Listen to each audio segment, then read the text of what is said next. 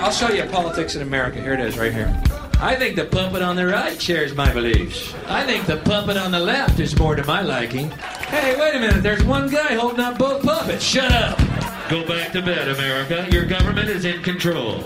Read my lips. Just send your cash. There has never been so many lies, so much deception. Doesn't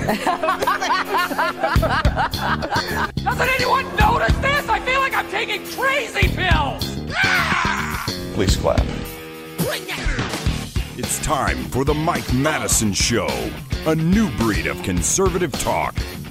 Now, here's your host, Mike Madison. Showtime.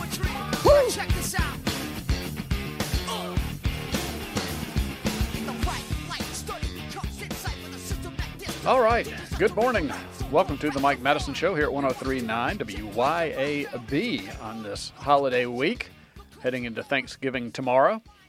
I'm going to do something a little bit different on the show today. For that reason, I, I would say, you know, I don't want to be dark and intense today. I mean, it's Thanksgiving. Come on. We'll try to end on a high note today, too. So we're going to talk about something really other than politics and the oligarchs in, in just a minute when I get done with this first segment. Uh, Stanley Milgram. We've talked about the Milgram experiment before. If you've never looked this up, it's pretty fascinating. You really wonder, kind of, it it it really gained some popularity again. This was a study done, I think, back in the 50s or 60s, maybe. That really was it was an experiment to see how many just regular people would inflict pain on another person if somebody in authority told them to do it. And when you look back at what's taken place during COVID or the people calling for the censorship of others, you know, really some of this, what we feel like should be aberrant behavior towards one another, the Milgram experiment kind of explained why. We're just, most people are wired that way. And I ran across this statistic on it that said psychologist Stanley Milgram found that 80% of the population do not have the, phys- the psychological or moral resources to defy an authority's order, no matter how illegitimate the order is. Therefore, only 20% have critical thinking capacity. This explains quite a lot. Uh, and so I think that number may be changing to a degree, so I want to be hopeful today, and I'll tell you why in just a second. Of course, this does account for why my show might have a sliver of the number of people who listen to regular WGOP radio shows. 80% of the people out there actually want rulers and are willing to think horrible things or do horrible things uh, if those rulers say they are needed. But for this show's purposes, I say thank you to the 20% of you who can understand this show.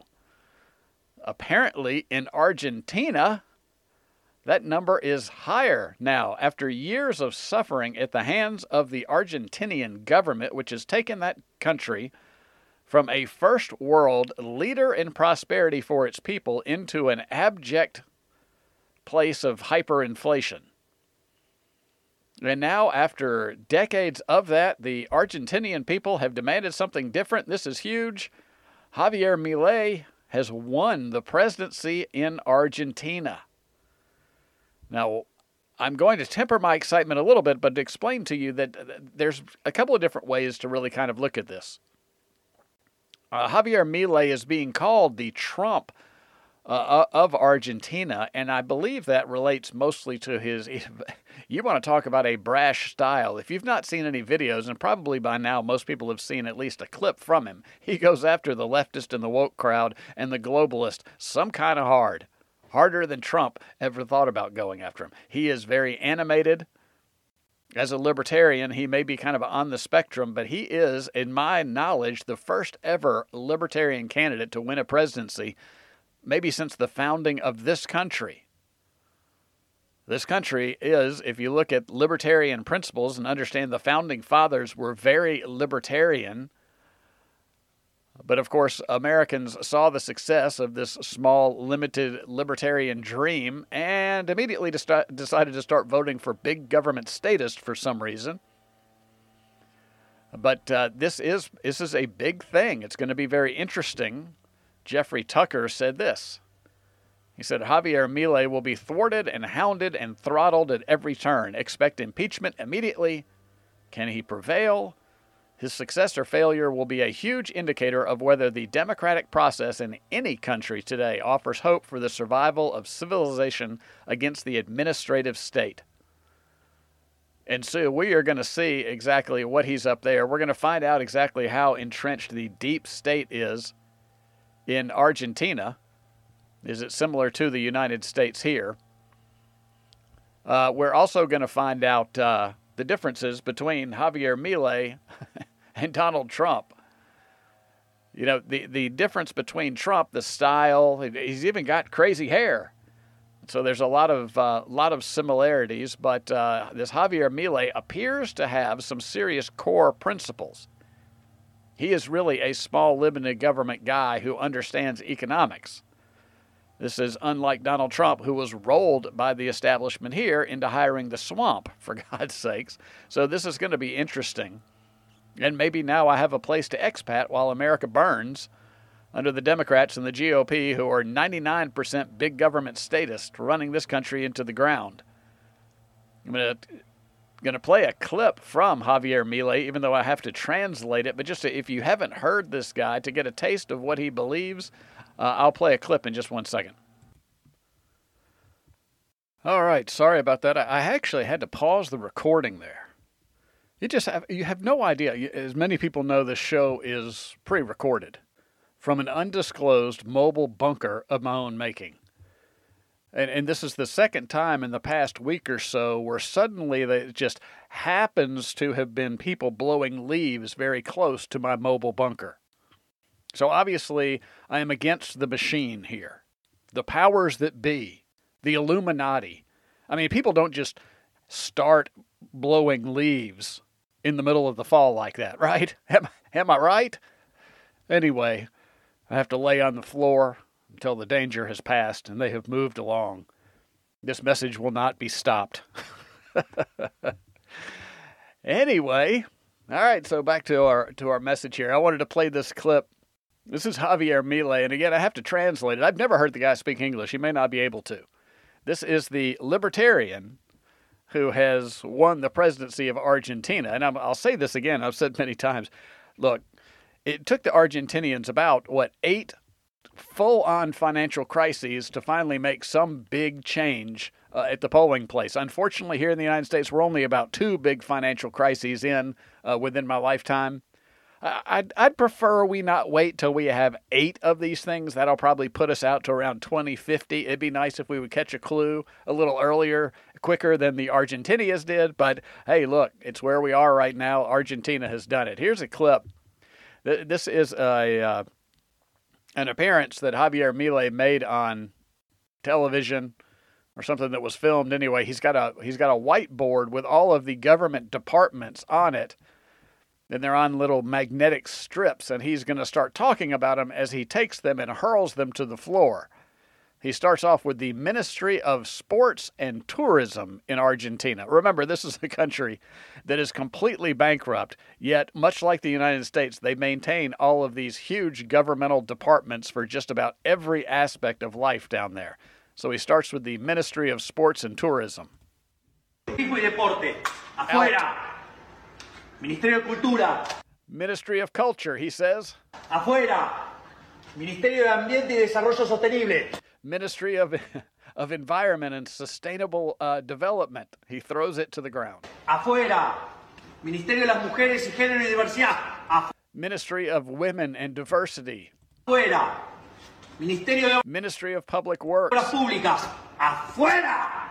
Aunque te resistas. Ministerio de Ciencia y Tecnología. Ministry of Science, Technology, and Innovation. Innovación. Ministerio de Trabajo, Empleo y Seguridad Social. Ministry of Labor and, Un- and Employment. Afuera. Out. Ministerio de Educación. Ministry of Education. Adoctrinamiento. Afuera. He, he points to it and says indoctrination, and then he throws that one to the ground as well. He says out. Afuera. Ministerio de Transporte. Ministry of Transportation. Out. Afuera. Ministerio de Ministry of Health. Salud. Afuera. Out. Ministerio Ministry of Social Development. de Desarrollo Social. Afuera. Out. Se acabó el curro He says the thievery of politics is over. de la política. ¡Viva la libertad, carajo! Long live damn liberty. That's who uh, Argentina just voted for. Now, I, am going to say this, it's going to anger some people. I've seen some people on the right kind of cheering this, and I just I can't quite wrap my mind around why you don't demand this from Republicans or people who call themselves conservatives. When, when is the last time we eliminated a department? Uh, Donald Trump didn't do it. George Bush didn't do it. George Bush the first didn't do it. Ronald Reagan didn't do it. Jimmy Carter started the Department of Education, and the Republicans have been campaigning on getting rid of it ever since. Never done it. But I, I, wanted to make this distinction because this guy, I think the right has this impression that Argentina has just elected a Donald Trump down there because of his style. But when it comes to the substance, at least on what he's campaigned on, more about that in just a second, He's really nothing like Donald Trump. See, Trump didn't get rid of the Department of Commerce when he was president. As a matter of fact, Donald Trump put an actual Rothschild banker in charge of the Department of Commerce in Wilbur Ross. Trump didn't get rid of the Department of Education. He gave them the biggest budget they'd ever had and put an oligarch, Betsy DeVos, in charge who did absolutely nothing to dismantle it. But she's good since she's left about complaining about the Department of Education. He didn't get rid of, Donald Trump didn't get rid of the FDA. He put a Pfizer board member there. He didn't get rid of the Department of Defense or curtail them or start pulling troops back from around the world. Instead, he put a Raytheon executive at the Department of Defense and an Eli Lilly. Uh, Donald Trump did not get rid of Health and Human Services as Javier Milei throws their Ministry of Health to the ground and says it's out. Donald Trump actually with Health and Human Services appointed a Eli Lilly executive there. So I'm just saying, when it comes to the substance, uh, they are not very similar, only in the style and the wild haircuts. You know, it's also interesting because he's being labeled by the mainstream media as far right. And of course, this is intended as a smear. And I'll be honest with you, I'm not really sure what the right is, even in this country right now because most people that I know that call themselves on the right still want taxes, Social Security, a huge military, all kinds of other socialist programs, Medicare, Medicare Part D. So this guy is not, he's not a conservative, he's not a far right guy, he's a libertarian. A, a take a government down to its just strip it for parts is what this guy has campaigned on. Now, maybe he won't be successful. I have no ent- idea how entrenched the Argentinian deep state is. I would imagine he will face a lot of resistance by entrenched bureaucrats in Argentina like they are here. But at least the thing that's so encouraging to me is that at least the Argentinian people tried. They tried. Here in the United States right now, what I've seen is we've been defeated, resigned to fight for one of two horrific political parties and still believe that a third party vote is a wasted vote, just like the, the people in charge want us to believe. And this was an absolute rebuke of that system in Argentina where they elected hands down probably the most obnoxious person who's ever run for office in Argentina. And and this is like Trump. Trump was a rebuke of the system. That was the beauty of the election of Donald Trump. It's just that the the philosophies, the political philosophies of Javier Milei and Donald Trump are pretty far apart. I think Milei is actually a fan of Donald Trump in his style and his breaking through the system, and probably he probably took a little bit out of the Trump playbook to win this election. But when it comes to core principles, this guy appears to have it. We'll see. Now, I will not break my cardinal rule here on the Mike Madison Show. I do not fall in love with politicians, and I will not fall in love with Javier Milei.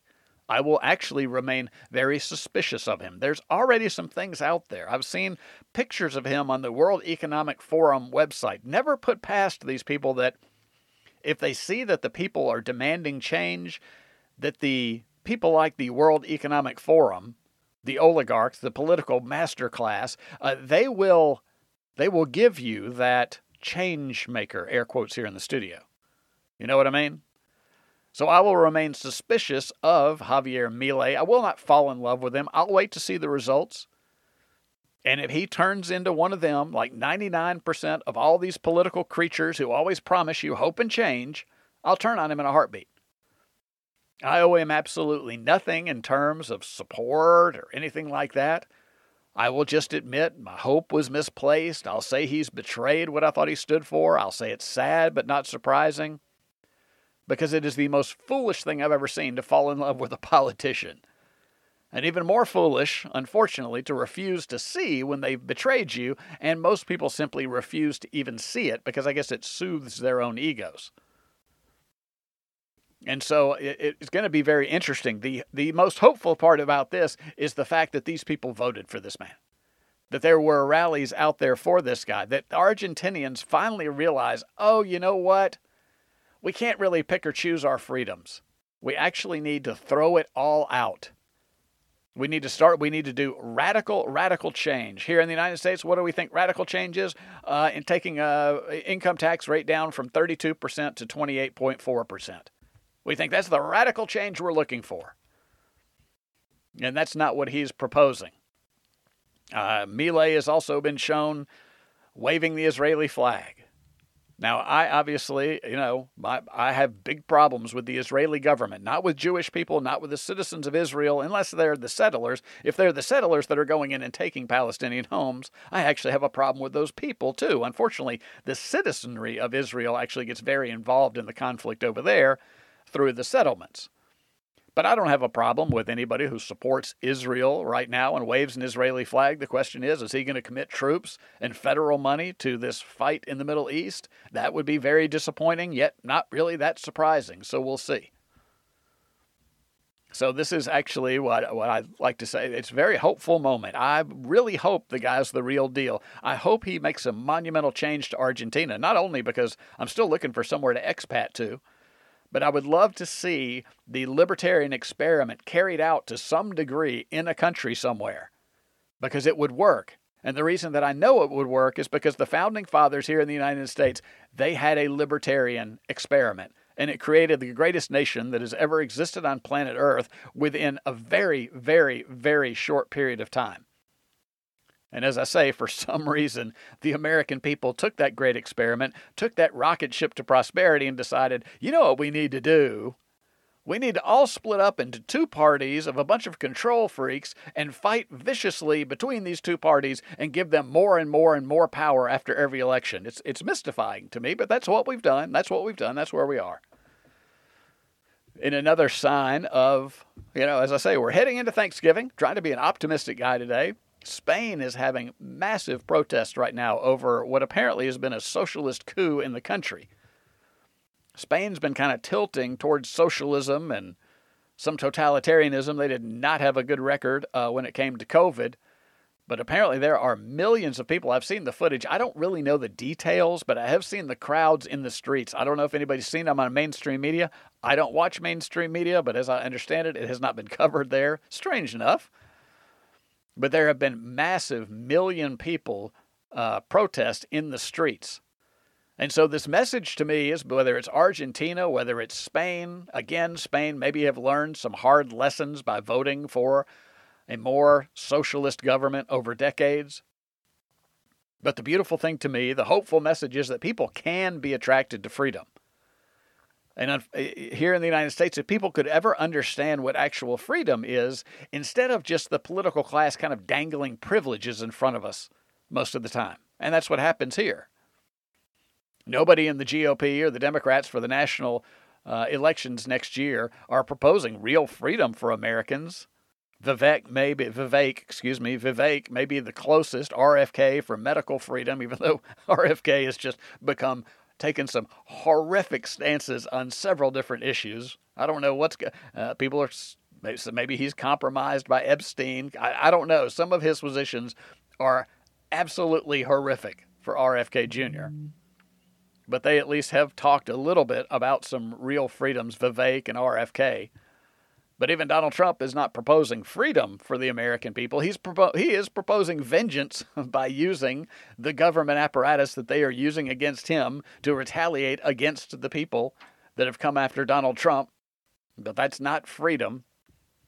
So I just I use this message from Argentina, from Spain, to say that maybe actually people can be attracted to freedom.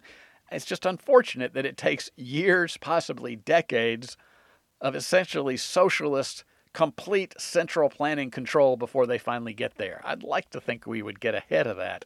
Just, uh, I'm ready for it to happen. I got to take a break. I'll be right back. Don't stop me now. Don't stop me. Cause I'm having a good time, having a good time. Shooting star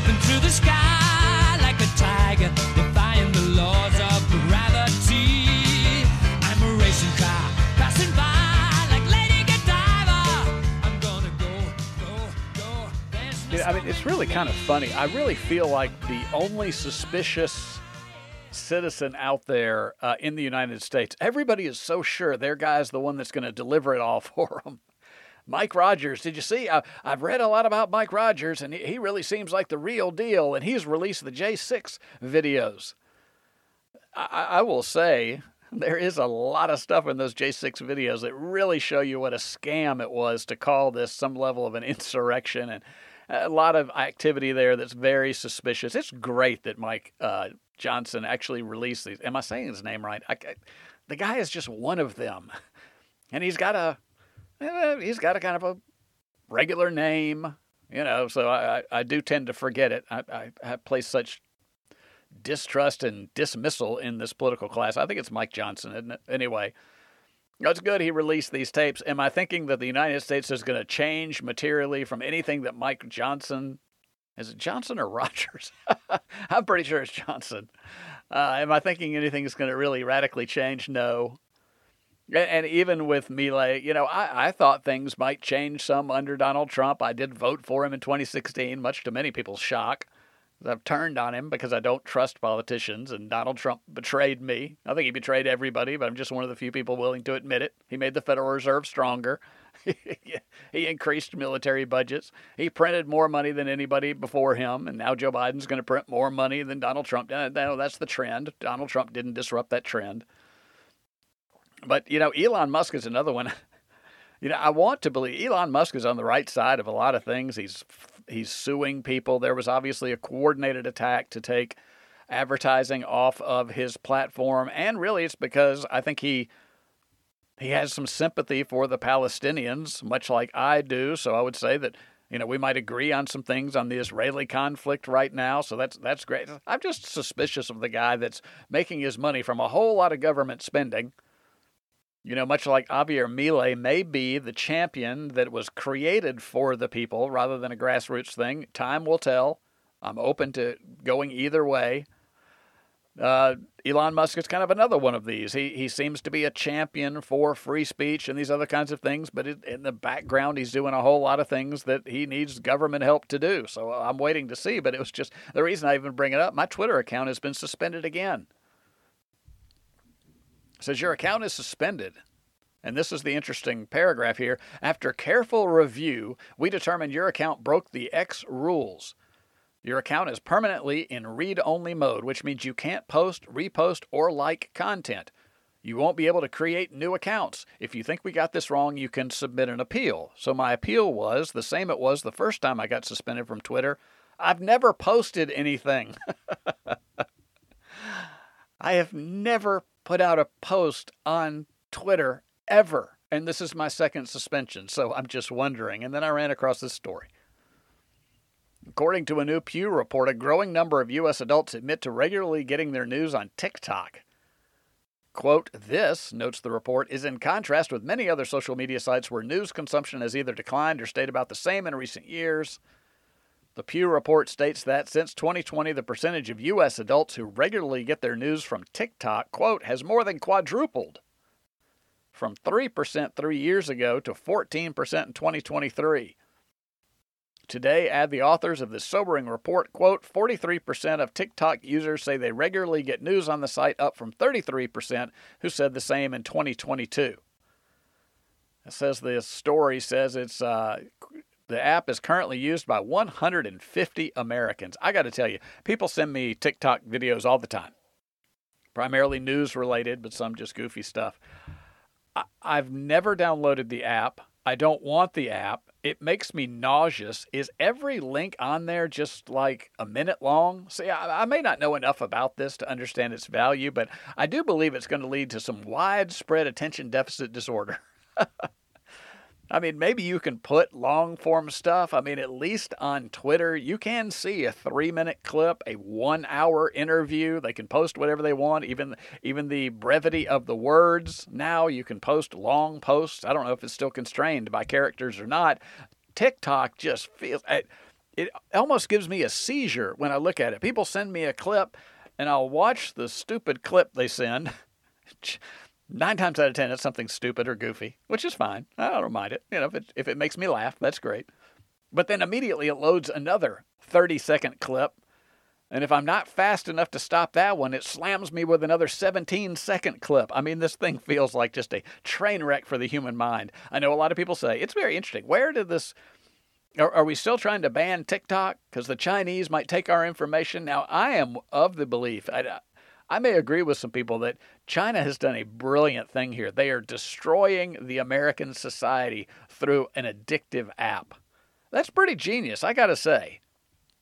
I don't like it. I think TikTok's a blight on our society. I'm sure you can get some good information off of it, but for the reasons I'm stating now, the the attention deficit disorder creation that is probably coming from this app being one thing. And the other thing is, you know, like all social media, the algorithms that constantly pump probably pretty destructive stuff into everybody's feeds. If this is what the Chinese are doing, I got to hand it to them. It's brilliant. I don't like it. It's it's devious. It's diabolical, but it's not a bomb. I mean, it, at least they're not just dropping bombs. We we seem to be kind of like cavemen in, in the way we try to change nations. We drop bombs they have snuck in this wildly popular app. Popularity still eludes me, but it is wildly popular app and maybe destroying minds through through an app. It's it's genius while uh, diabolical. Uh, you know, I wanted to get into some food stuff. Boy, I am already running late on today's show. I might try to do it. See, I was going to do this because we got a big food holiday coming up tomorrow, and I found something absolutely fascinating. I'm going to have to assess during the break if I can get to this and do it justice uh, in the time I have remaining, or we may switch gears and get into something else because there is something going on right now. A trend in the United States, which essentially is di- making something an illness. The medical establishment creates what is normal human behavior and labels it an illness. And then, of course, what do they do for that? Anyone? Anyone? They prescribe a pill. And then this pill creates another problem. And then they, anyone, anyone, come out with another drug to address that problem. And then that new drug to address the problem from the first drug actually creates anyone, anyone, more problems. And then when those other problems pop up from the second drug to mitigate the problems from the first drug, do you know what they do for the problems from that second drug? They, anyone, anyone, they've got a new drug to address the problems from the second drug that were uh, uh, addressing the problems of the first drug. This is our medical model right now. And as much time as I spent explaining that, I don't think I'm going to have time to get to it today. I don't know. I'll take a look at it, take a break. We'll be right back. We'll see if I can flesh this out now or it may be on our next show. It's, it's again, I hate to overuse a weird word like this in a in an episode of of the Mike Madison show, but it is once again diabolical. I'll be right back.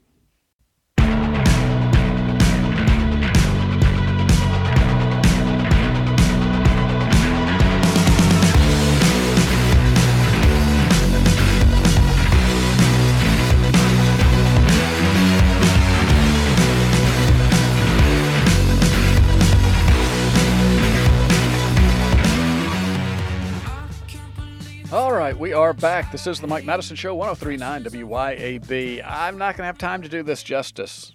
And, and you know, one of the reasons I had it on today's show about these drugs is because people are going to be getting together with friends and family tomorrow. And I thought maybe if one person explained this to one of their loved ones during Thanksgiving, maybe we could save a life or at least save the health of some people. Let me just tell you right now, because uh, I'm going to do this show, I believe, for next Wednesday. If you are on SSRIs or antidepressants, or if you are on Ozempic, uh, listen to next Wednesday's show. I'm going to kind of explain to you the game that's being played on you. And heaven forbid if you're on both, because that is the goal. It's actually the antidepressant to Ozempic to a new antidepressant pipeline that we're seeing uh, by virtue of something called food noise.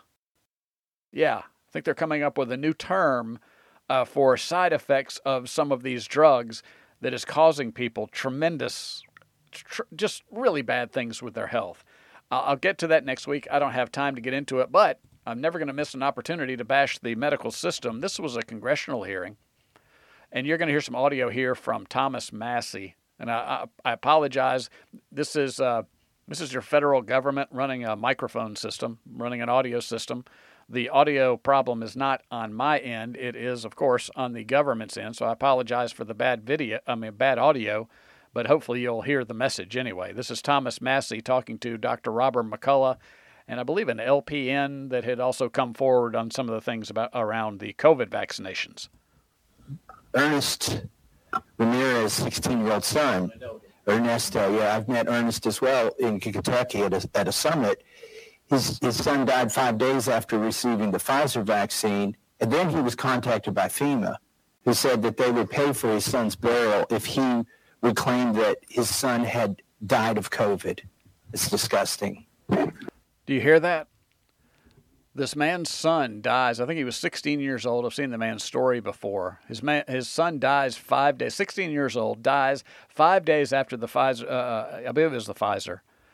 After one of the COVID jabs, and FEMA says, "Hey, we'll pay for the funeral. We'll pay for the burial if you just tell everybody it was COVID." That's in congressional testimony. This this is how sick and diabolical this system is. I said it again. I've got it stuck in my head. I'm like a TikTok today. Uh,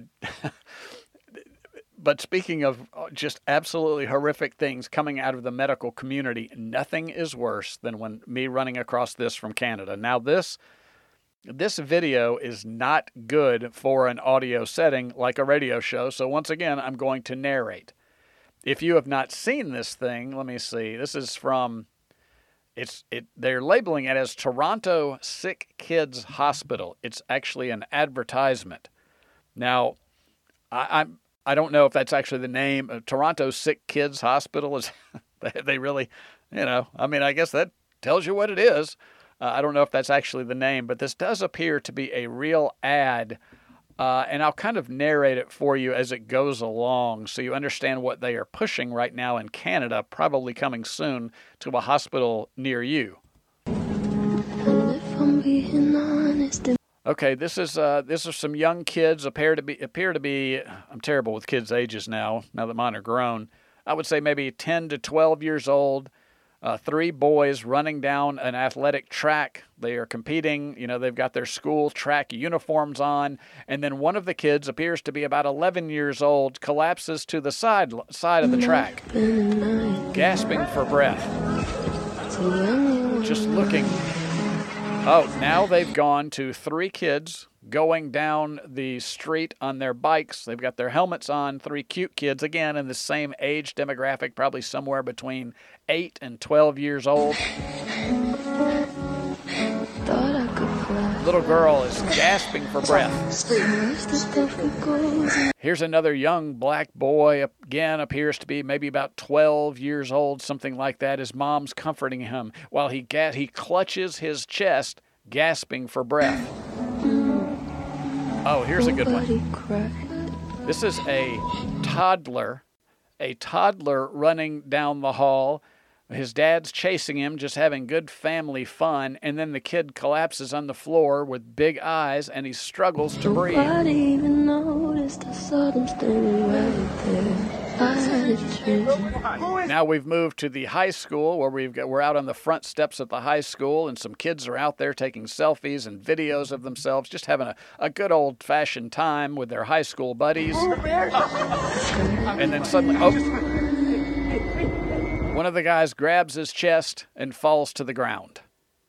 Somebody call 911. now we're going inside these young people's hearts with a medical procedure because what they are setting you up for here with this ad is this is completely normal.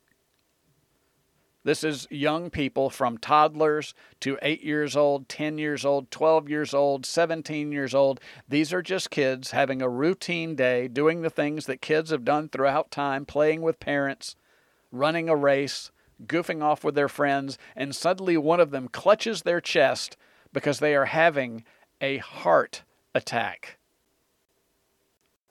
And Toronto Sick Kids Hospital, if this is actually the name of this thing, is normalizing this. And I will say it once again, and I will follow it up on next Wednesday's show by saying if you are placing your faith in these institutions and trusting them with your children's health, I beg you, beg you to think differently and understand you actually have to protect your child from many people in the medical establishment. Now, there's, again, I'll say it because I know some of these people and I don't ever want to hurt somebody's feelings uh, that when it's unwarranted. There are some great, fantastic doctors. I told a story about one the other day that actually told somebody, hey, I can either put you on diabetes drugs for the rest of your life or you can do about 30 days of cleaning up your diet and let's see if we can fix this naturally. That's a doctor you want to cling to for dear life. But for a large percentage of the medical community, you actually have to protect your children from them, not use them to protect your child uh, from poor health outcomes. Uh, I'll finish this with Dr. McCullough as he just kind of sums a little bit of this up. We're in a time of a great controversy. There's no doubt about it. The House of Medicine's on, on fire. When doctors got on the wrong side of smoking, do you know doctors used to advertise cigarettes they used to smoke in the operating room? Do you know that? It took 40 years from the time we knew smoking was bad for the human body and caused cancer to the, to the tobacco side. And doctors say, oh, yeah, it's bad. 40 years. Ignaz Semmelweis in Vienna in 1500 proposed that we wash our hands, and he had data to reduce infections in pregnant women. 15 years of writing books and, and, and giving seminars like this, what have you, and he died in an insane asylum. They said, This guy's nuts. We should never have to wash our hands. Okay. Now, I will just throw an aside in there because I think this is funny. And, and I may be guilty of this too. I may be the worst worst spokesman for freedom and libertarianism that the radio's ever seen because, you know, I know I'm I'm snide, I'm sarcastic, I'm confrontational. I probably drive some people away. Ron Paul is great. He's calm and mature and, and he explains things well. Ron Paul has probably converted more people to the cause of freedom than anybody in all of modern history. He's good at it. I'm not great at it. This Semmelweis guy he just talks about, this guy was trying to tell doctors, hey, we need to start washing our hands. The bacteria from our hands and the germs is infecting our patients, and that's why they're getting these these infections, particularly with, you know, when you're delivering a child. Apparently, the guy was such an obnoxious person. he, was so disliked by his colleagues, they just refused to listen to him with that very, what we understand now to be very, very basic advice. I just found that was a little funny. Maybe it's because I, uh, I kind of uh, relate to it. The opioid pandemic's been going on for two decades now. The house of medicine isn't what you think it is. And the way you take charge is you take charge using your common sense, doing what you're doing now. Anything that violates your common sense, anything that violates your principal moorings in life, challenge it. Someone tells you to do something tomorrow that just doesn't make sense, don't go along with it. You really have to stand up for your civil liberties. Amen. Amen. That's Dr. McCullough. Now, he is one of the OGs of the medical establishment. He's one of the good guys, and he is telling you like it is. The House of Medicine is on fire right now, and I'll flesh that out more next Wednesday. Uh, that's the longest tease I've ever done for a show. Listen next Wednesday. Uh, but anyway, that's Dr. McCullough. Got to take a quick break. I'll come back to close this show out on the day before Thanksgiving. Stick around.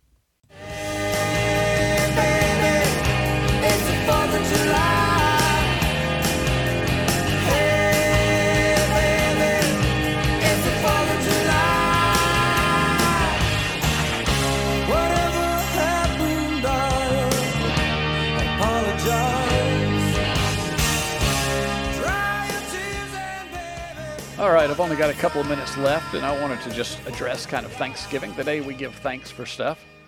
You know, I'm, I'm always on the lookout. I've told people, I've said it many times, hypocrisy is the probably the new national pastime. And maybe I'm a little bit of a hypocrite. I'm so down on social media, but I do use Twitter. And I look at it, but I don't post. I don't argue with people. I just use it for news. Where else can I go for news now? I'm not going to watch the networks. You can't even go to Drudge Report anymore. I'm not going into any right leaning or left leaning news outlets. So I'm left with Twitter with people posting uh, interesting articles and keeping me up to date on the world. Again, I don't post. I don't argue with people. I just use it. But maybe that's hypocritical. It is social media. But one of the things that I wanted to point out, and, and I'm going to drive this point home the day before Thanksgiving, is that we, we really do live in a beautiful world. And with beautiful relationships with each other. And my point being, if we we could have so much more time to enjoy those things if we ever threw the shackles of political leaders off of us. Like what Argentina is trying to do right now. I'm going to give you a list of a few things that I've seen on Twitter. And this is notwithstanding the great relationships you have with your children, and your parents and your siblings. Eh, sometimes not always so great, but you know what I mean. You've got friends and family to be thankful for. We have so much to be thankful for. I'm going to tell you some things I saw on Twitter. A moving truck with a platform lift on the back of it, where the guys in the moving truck backed up to raise the uh, platform just a little bit to help an elderly woman get across a huge puddle to her car. There, there was a video of a dog who went and got one of his owner's shoes and just brings it to the couch to sleep with it while the owner is away a shelter dog smiling and high fiving the people in the shelter as he was getting adopted. There's even a video of a, of a squirrel that left a cookie on a ledge by the front door of a woman who feeds that squirrel. There was a skywriting pilot that made a huge smiley face in the sky for no reason, and people just videoing this thing and just laughing and having a great time. You know, people rescuing a dog from a flood, pulling it into a, vote, uh, into a boat, and you can just imagine this thing was so happy. There's a cafe in South Korea where everything is painted real monochrome with outlines around everything, so it looks like you're in a storybook illustration. I even saw a house, and I'm not a golfer, but the, they opened the door to this big room like a man cave, and it has a full size putting green surrounded by scenes of a golf course and then a virtual driving range on one side of it. And if that's your passion hobby, wouldn't it be great to have that in your home if the government didn't steal half your money every single year? And, this goes on and on. We live in a beautiful world. We have very rich relationships in our lives. Really, not, doesn't matter who you are. Uh, it's, it's not all wine and roses. There's difficulties in life. But there's so much to be thankful for. Just unfortunately, it butts up against the message of this show, which is we could really enjoy those things that we are thankful for so much more if we got out of this political cesspool that we are in currently in this country and around the world. Anyway, enjoy your friends and family. Don't let politics divide your family.